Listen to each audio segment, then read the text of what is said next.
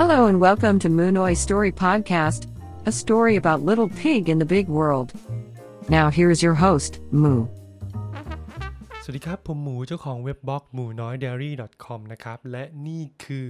หมูน้อย Story Podcast Special Corner มารู้จักกับเด็กคนนั้นกันเถอะ อ่า อันนี้เป็น Special Corner ของเอ่อหมูน้อย Story Podcast นะครับ ก็คือเราจัดแยกออกมาจากจากเนื้อหาไม่เอ่อจาก episode หลัก นะครับสาเหตุที่เราจัดแยกออกมาเนี่ยเพราะว่าเนื้อหาที่เราจะคุยกันเนี่ยค่อนข้างที่จะ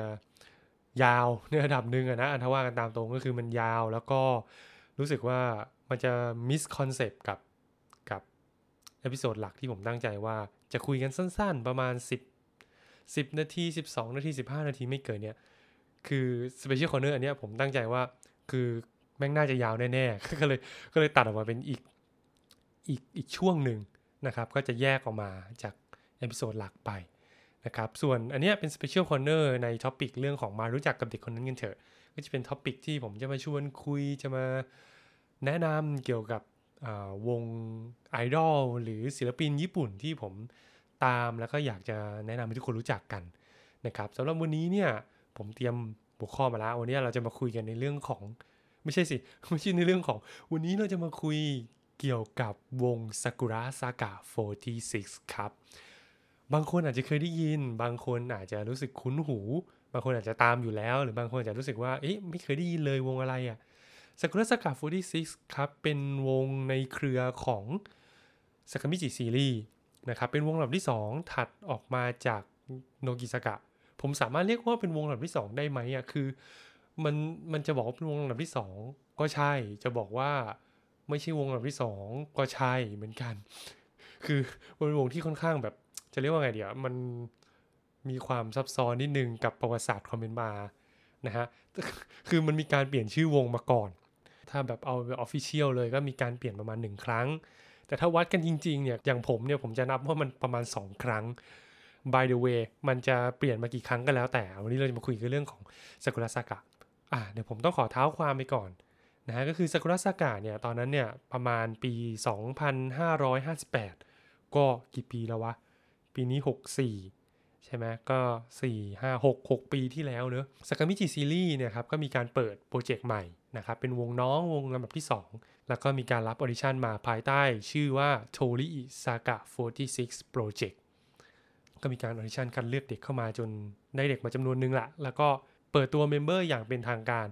ภายใต้ชื่อ Keyakizaka 46 คือบางคนอาจจะนับว่านี่เป็นการเปลี่ยนชื่อครั้งหนึ่ง หรือบางคนอาจจะไม่นับอะ by the way ผมนับแล้วกันเพราะว่าคือ project แรกมันเป็นโทริอิซากะเนอะแล้วก็พอ audition เสร็จปุ๊บอะไม่เอาละโทริอิซากะเปลี่ยนเป็นเคยากิซากะแล้วกันนะครับ แต่ว่าก่อนที่จะมีการเปิดตัวอย่างเป็นทางการเนี่ยครับ ก็มี member คนหนึ่งได้จบการศึกษาไว้ก่อน ในตอนเดือนกันยาปี 2558 นั่นแหละก็คือซูซูกิมิซุโฮะหลังจากที่เปิดตัวอย่างเป็นทางการแล้วเนี่ยก็ ก็มีอีกก็มีจบการศึกษาไปอีกหลังจากหลังจากมิซุโฮประมาณ 2 เดือนฮาราดามายุก็ตัดสินใจจบการศึกษาไปในวันที่ 11 พฤศจิกายน 2558 ถึงแม้ว่าจะมีการจบการศึกษาไปแล้ว 2 คนเนี่ย หลังจากนั้นไม่นานนะครับ ก็มีนากาฮามะเนรุเข้ามาก่อนที่จะมีการเปิดตัวซิงเกิลแรกเนี่ยแหละ คือจริงๆแล้วเนี่ยต้องบอกก่อนว่าเนรุเนี่ยไม่ได้เข้ามากลางคันแบบแบบอยู่ดีก็เข้ามาเสียบนะ คือจริง ๆ แล้วเนรุก็ audition โทริอิซากะมาก่อน แล้วก็ผ่านด้วย จนถึงขั้นสุดท้ายเออจนถึง audition รอบสุดท้ายเนี่ยแต่ว่าน้องติดปัญหาทางบ้านนะฮะก็เลยไม่ได้เข้า audition รอบสุดท้าย ก็เลยเข้ามาเป็น member กึ่งรุ่น1เป็นรุ่น 1.5 ผมเรียกเป็น 1.5 แล้วกัน เพราะว่ายังตอนนั้นคือยังไม่ได้มีการรับรุ่น 2 นะฮะก็คือเนรุก็เข้ามาแล้วก็เพื่อกัน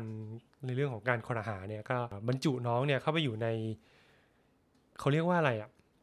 อยู่ในทีมและการอยู่ใน group group หนึ่งที่ชื่อว่าฮิรากานะเคยากิซึ่งตอนนั้นก็ตั้งขึ้นมาเพื่อที่ตั้งใจว่าจะเอากรุ๊ปฮิรากานะเคยากิเนี่ยมา under เคยากิทีหนึ่งถามว่าทำไมถึงเป็นฮิรากานะเคยากิคือตัวเคยากิซากะเนี่ยครับมันเขียนด้วยตัวคันจิเนอะแล้วก็เอออาจจะไม่รู้ว่าด้วยความสิ้นคิดหรือด้วยเหตุผลอะไรก็แล้วแต่ก็เลยเอาเคกิสากะเนี่ยมาเขียนด้วยตัวอักษรฮิรากานะซะแล้วก็เรียกกันว่าฮิรากานะเคยากิซึ่งมีนาคามาเนรุเนี่ยเป็นเมมเบอร์รุ่นบุกเบิก แต่ว่าหลังจากนั้นเนี่ยเนรุก็ได้ย้ายมาเป็นรุ่นหนึ่งอย่างเป็นทางการนะ ก็ย้ายมาเป็นคันจิอย่างเป็นทางการตอนนะครับวันที่ 24กรกฎาคมปี 60 ก็คือ 2 ปี หลังจากนั้นเนี่ยก็คือย้ายกลับมาอยู่คันจิอย่างเป็นทางการ ถึงแม้ว่านักคำพันธ์รู้เนี่ยจะเข้ามาก่อนที่จะมีการเปิด debut single เนอะแต่ว่าด้วยความที่ว่าน้องเขาอยู่ฮิรากานะเคยากิเนี่ยก็เลยไม่ได้มีชื่อ หรือไม่ได้มีส่วนร่วมไม่ได้ participate ในใน debut single ด้วย ก็เป็นเป็น member คนเดียวแหละที่อยู่ในวง แล้วก็ไม่ได้มีชื่อในใน debut single พูดถึง debut single debut single ของเคยากิซากะเนี่ยเขาเดบิวต์ด้วยเพลง Silent Majority ซึ่งตอนนั้นก็หลังจากที่เดบิวต์มาก็ดังเป็นพลุแตกเลย เพราะว่าเป็นเพลงที่ เอ้ย จะเรียกว่าไงดีอะคือเพลง Silent Majority เนี่ยเป็นเพลงที่ค่อนข้างเสียสีสังคมในระดับหนึ่งเลยนะอะตรงตัวเลยอะ Silent ที่แปลว่าเงียบกับ Majority ที่เป็นว่าเสียงข้างมาก พวกพลังเงียบอะ คือเป็นเสียงข้างมาก แต่ว่าไม่ออกสิทธิ์ไม่ออกเสียงเอออไปตามคนกลุ่มใหญ่อ่าเพลงค่อนข้างที่จะแบบคือมันจะเรียกว่าอะไรเดียเขาเรียกว่าเออมันค่อนข้างที่จะทัชกับคนญี่ปุ่นในระดับหนึ่งนะพอเดบิวต์มาปุ๊บเนี่ยคิจิกิก็เริ่มดังเป็นผู้แตกเลย เป็นวงที่ตั้งแต่เดบิวต์มาก็ค่อนข้างประสบความสำเร็จมาโดยตลอด ทีนี้จุดที่เคจิกิต่างกับวงไอดอลวงอื่น ตั้งแต่เดบิวต์มาเลยเนี่ยคือ วงไอดอลวงอื่นเนี่ยเขาก็จะขายความน่ารัก ความอะไรพวกนี้ใช่ไหมแต่ว่าสิ่งที่เคกิขายเนี่ย จากเพลงเอ่ยจาก MV เอ่ยเนี่ย มันไม่ใช่อะ มันเป็นในเรื่องของการขายแนวคิด การขายความเป็นเอกลักษณ์ที่อาจจะไม่ได้เจอในไอดอลวงอื่นๆลองคิดภาพนะครับ จะมีไอดอลวงไหนบ้างที่มาทำเพลงที่เสียดสีสังคม คือมันค่อนข้างเสี่ยงนะ เพราะว่ามันไม่ใช่เมนสตรีมไง มันไม่ใช่เพลงกระแสหลักที่ไฮป์ เป็นช่วงๆที่แบบทำเพื่อสนองนิดคนส่วนมากอะไรอย่างเงี้ยมันเป็นการฉีกออกมาอีกรูปแบบหนึ่งเลย เรียกว่าเสี่ยงดวงก็ได้เหมือนทอยเหรียญหัวก้อยอะถ้าไม่ปังก็พังพินาศนะฮะทีนี้ด้วยความที่ว่าเคยากิเนี่ยถูกมองในแง่นั้นไปแล้วเนี่ยพอมาถึงซิงเกิลที่2เนี่ยที่ทำออกมาในเพลงที่แบบยังไงดีอะเป็นออกแนวรักหน่อยๆ อย่าง世界には愛しかない เนี่ยโลกนี้ขาดความรักไม่ได้อะไรอย่างเงี้ย มันก็กระแสเนี่ยก็ค่อนข้างที่จะ down ลงมาในระดับหนึ่งนะ คือพอไม่ได้เสียสีสังคมแล้วเนี่ย คนก็จะมองแบบ อืมทำไมอะ อะไรอย่างเงี้ย จนสุดท้ายพอซิงเกิลที่ 3 ฟูตาริเซซงเนี่ย อันนี้ก็ค่อนข้างจะหวานหวานไปเลยอะ แต่แต่ผมยอมรับนะว่าถึงแม้ว่าฟูตาริเซซงเนี่ยเพลงจะหวาน แต่ว่ามีการใช้สัมบัติสำนวนอะไรค่อนข้างดีอะ ผมก็เป็นเป็นอีกเพลงหนึ่งที่ผมก็ค่อนข้างชอบนะ แต่ว่าต้องยอมรับว่าเพลงมันหวานไปเลยทำให้เอาจริงก็ ยอดขายก็กระเตื้องขึ้นมาหน่อยแหละ แต่ว่าก็กระแสตอบรับเองก็ไม่ได้ดีมากถึงขนาดนั้น แต่มันจะมาบูมเป็นพลุแตกอีกรอบก็คือตอนซิงเกิลที่4 不協和音 ที่กลับมาคงคอนเซปต์ในความเสียดสีสังคม ในความกระแทกกระทั้นดุดัน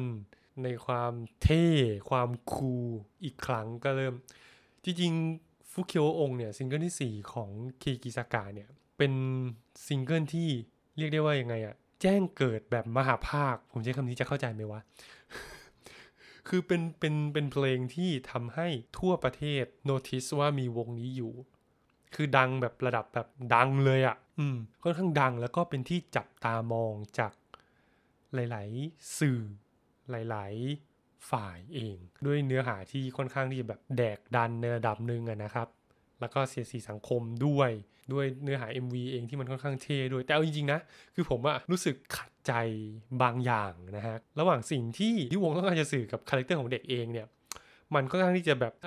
ถ้าผมพูดว่าสวนทางกันก็น่าจะพูดได้เนอะคือตัวเด็กเองเนี่ยค่อนข้างที่จะร่าเริงแจ่มใส แล้วก็เป็นแบบคือสกเกียแบบตัวป่วน บางคนก็เป็นตัวป่วนคือแต่ละคนมีนิสัยที่เป็นเอกลักษณ์ของตัวเองอะ่ะ อืม แต่ว่าสิ่งที่วงต้องการจะสื่อออกมาผ่านบทเพลง แล้วมันปังเนี่ย มันเป็นการขายความเท่ ความ cool ซึ่งโอเค บางคนมันมันเด็กบางคนคาแรคเตอร์มันมันเป็นแบบนั้นจริง ๆ แต่บางคนมันก็ไม่ใช่ไงบางคนมันเป็นเหมือนตลกโปกฮาไปไปวันๆอะไรอย่างเงี้ย เออผมเองก็รู้สึกขัดใจหน่อยๆ ถามว่าแบบขัดใจจนฟังไม่ได้ไหมมันก็ไม่ใช่ คือมันเป็นความขัดใจแบบจะเรียกว่าอะไรเป็น love-hate relation แล้วกันเอางี้แล้วกันนะหลังจากนั้นเนี่ยหลังจาก 不協和音 มาเนี่ยเคยากิก็ยังคงคอนเซปต์ในการเสียดสีสังคมการกระแทกกระทั้นอยู่บ้าง ถึงแม้ว่ามันจะ soft ลงอะ่ะคือตัวเพลง ตัวเพลงบางเพลงอาจจะ soft ลงบ้าง แต่ว่าก็ยังยังมีสอดแทรกเล็กๆน้อยๆเข้ามาด้วยนะครับ โอเค พูดถึงเพลงละผมขอพูดต่อเสริมอีกนิดนึงแล้วกัน อันนี้เป็นความเห็นส่วนตัวนะ คือผมมองว่าเพลงที่เคยากิทำออกมา เขาไม่ได้ทำออกมาเพื่อเพื่อขายแบบเซิร์ฟเอ่อเขาเรียกว่าอะไรอะ serve need คนส่วนมากเพื่อตอบตอบ need คนส่วนมาก คือมันไม่ใช่เพลงรัก ไม่ใช่เพลงที่ดูแล้วเป็น mainstream เท่าไหร่ แต่สิ่งที่ผมชอบในเพลงของเคยากิเนี่ยคือ เขาเอา หลายสิ่งหลายอย่างเนี่ยมาร้อยเรียง แล้วก็เล่ามาเป็นเรื่องราว อย่างฟุกเคียวองค์เองหรืออ่า Silent Majority เองเนี่ย จริง ๆ แล้วเนี่ยอากิพีเนี่ยเขาเอาบรรยากาศที่เกิดขึ้นจริงภายในวง ความสัมพันธ์ของเมมเบอร์ณช่วงเวลานั้นๆเนี่ยออกมาย่อยแล้วก็เขียนเรียบเรียงมาเป็นบทเพลงเพื่อที่จะสื่อถึงเรา สื่อถึงคนฟัง สื่อถึงแฟนคลับ บทเพลงหลายๆอย่างที่เคกิทำออกมาเนี่ย อันนี้คือความรู้สึกของผมส่วนตัวนะ คือเหมือนกับเป็นการพูดคุยโต้ตอบกับแฟนคลับมากกว่า อย่างตอนซิงเกิลที่ 4 เนี่ยฟุเกียวองค์ตอนนั้นถ้าถ้าใครยังตามข่าวญี่ปุ่นช่วงนั้นก็มีข่าวที่ค่อนข้าง เป็นที่จับตามอง เอ้ยเป็นที่จับตามองจากาประชาชนหลายคนอยู่เหมือนกันเป็นประเด็นในเรื่องที่ว่ามีคนปาพลุ flare ในงานจับมือของงานของเคยากิ แล้วก็เอามีดเนี่ยแหละครับมีดปอกผลไม้เนี่ยแหละ วิ่งเข้าไปชาร์จเอ่อเป้าหมายของเขาคือจะแทงฮิราเตะยูรินะหรือเทจิ ที่เป็น center ของวงอ่าต้องบอกก่อนคือเคยากิซากะเนี่ยใช้ระบบ 選抜 เหมือนกันเลยครับ แต่ว่าเป็น 選抜 แบบทุกคนเป็น 選抜 นะ ก็จะมีการเปลี่ยนแค่ centerกับตำแหน่งที่ยืนของแถวหน้าแถว 2 แถว 3 คือเคยากิเนี่ย center เนี่ยตั้งแต่ซิงเกิลแรกเป็นฮิราเตะยูรินะหรือเป็นเทจิหมดเลย จะเรียกว่าเป็น fix ซิงเกิลก็ได้นะครับ อันนี้เราพูดตาม fact นะ จะเรียกว่าเป็นซิงเกิลที่ถูกถูกกำหนดมาแล้วก็ได้ในทุกๆเพลงอะไรอย่างเงี้ย เพราะฉะนั้นมันก็จะมีทั้งคนคนชอบและคนเกลียดอะอ่าผมขอไม่พูดถึงเหตุผลแล้วกันเพราะว่าผมไม่แน่ใจว่าเหตุผลที่เขาให้การในชั้นศาลเนี่ยเป็นสาเหตุที่เขาอยากจะแทงฮิราเตะเนี่ยเป็นเป็นเรื่องเรื่องจริงหรือเรื่องโกหกเพราะว่าการให้การแต่ละครั้งเนี่ยก็ให้การไม่เหมือนกันนะครับ เพราะฉะนั้นผมขอขอไม่พูดแล้วกัน ว่าสาเหตุที่เขาจะแทงเทจิคืออะไรนะฮะคือพอเคสนั้นเกิดขึ้นนะครับ หลังจากนั้นเนี่ยซิงเกิลถัดไปมันมีเพลงเพลงหนึ่งในอ่าเป็นเพลงรองเป็น couple single เนี่ยแหละ ชื่อว่าฮิไลชินอ่าถ้าแปลเป็นภาษาไทยก็เรียกว่าสายล่อฟ้า สิ่งที่อากิพีต้องการจะสื่อผ่านสายล่อฟ้าเนี่ยจริงๆมันเคยมีบทสัมภาษณ์ในนิยสารนิยสารหนึ่งผมจำ ผมจำชื่อไม่ได้แล้วว่าเป็นของนิตยสารเล่มไหน แล้วก็ให้สัมภาษณ์เดือนอะไรนะฮะ แต่ว่าเอาเป็นว่าผมสรุปคร่าวๆแล้วกันคือ เนื้อเพลงเนี้ยสิ่งที่เขาอยากจะสื่อออกมาก็คือ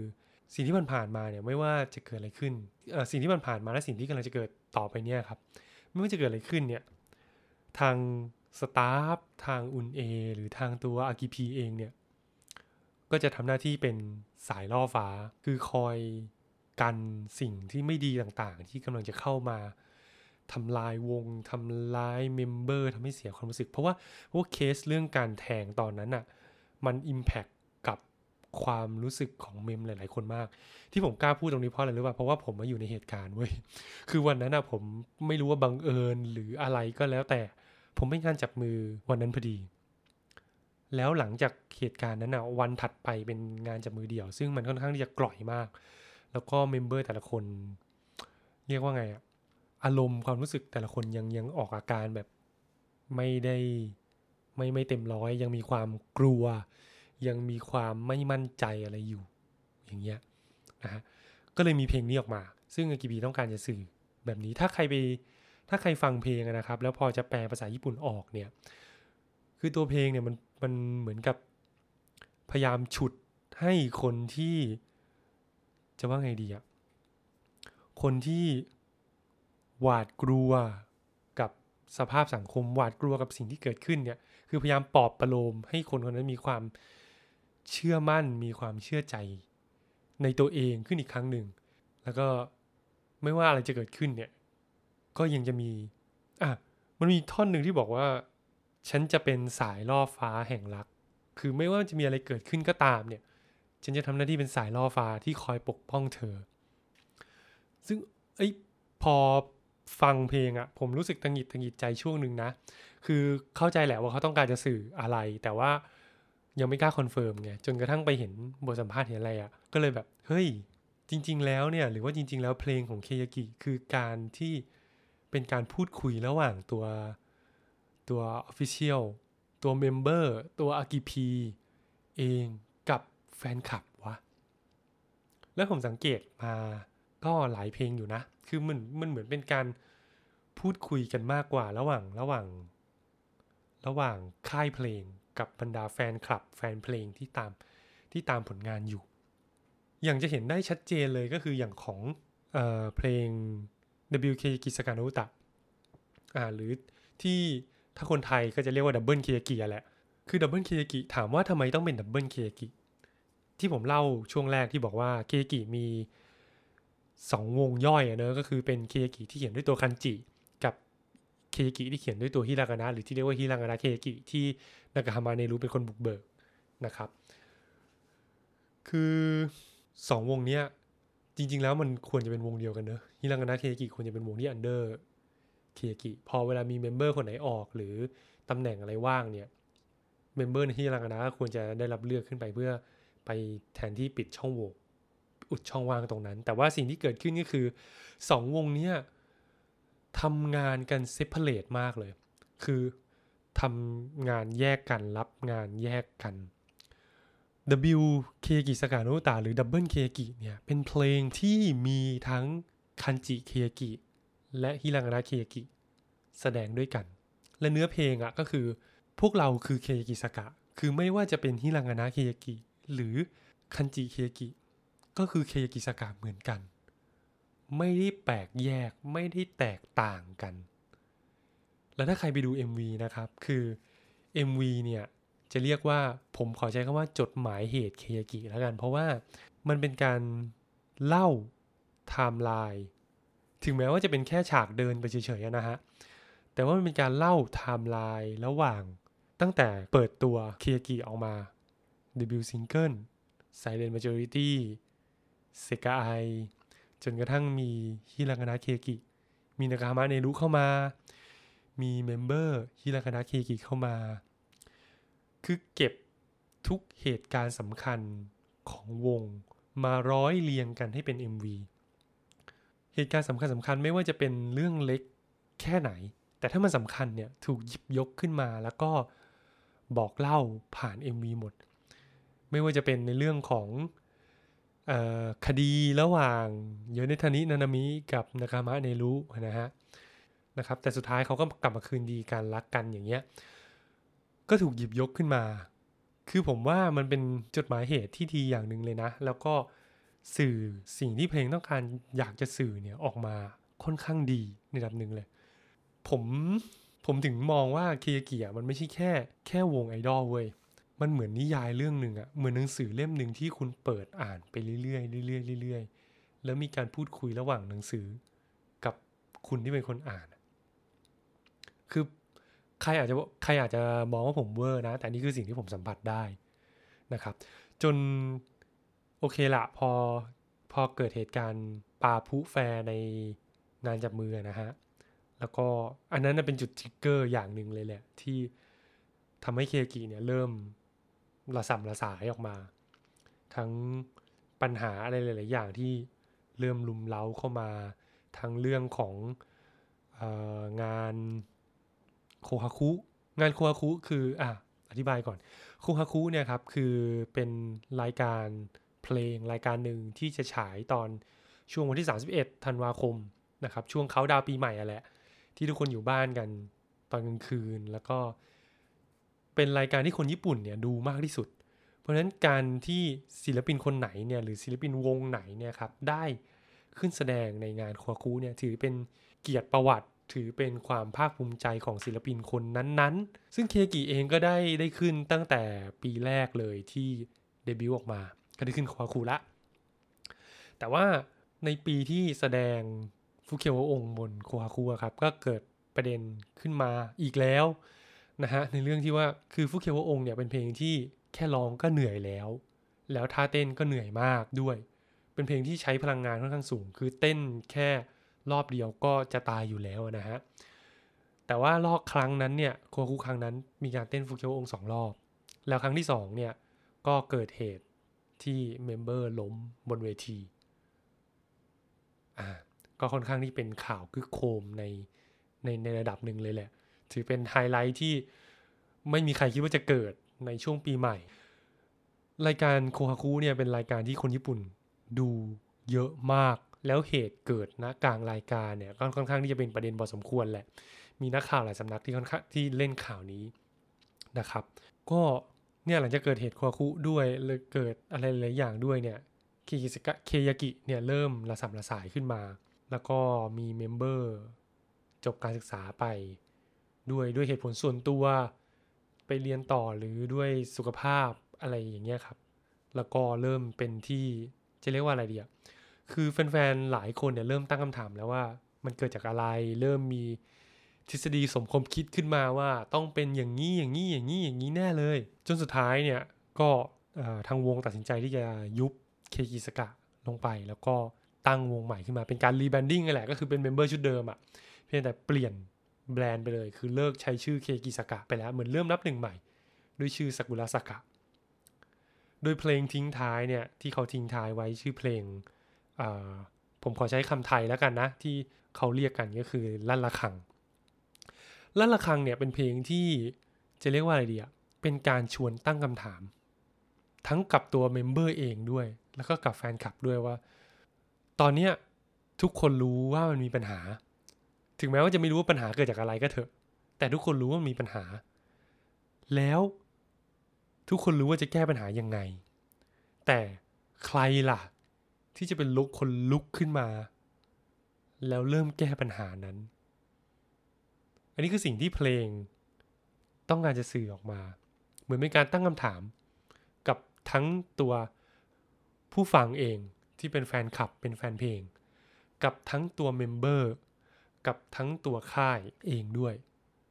จนไปสู่การ rebranding ในชื่อใหม่ที่ชื่อซากุระสากะและเพิ่งเปิดตัวไปเมื่ออปลายปี ไม่ใช่เมื่อปลายปี เมื่อปีที่แล้วนะครับปี 63อ่าแล้วก็ เพลงเดบิวต์ซิงเกิลของซากุระสากะ46 เนี่ย คือเพลงที่ชื่อว่า Nobody Fault ไม่มีใครผิด แล้วเนื้อเพลงที่สื่อออกมา ก็เป็นแบบนั้นจริง ๆ ไม่ว่าปัญหาที่ผ่านมาเนี่ย มันมันเป็นปัญหาอะไรก็แล้วแต่เนี่ย มันไม่ใช่ความผิดของใครเลย ไม่ต้องไปโทษว่าเป็นเพราะคนนั้นคนนี้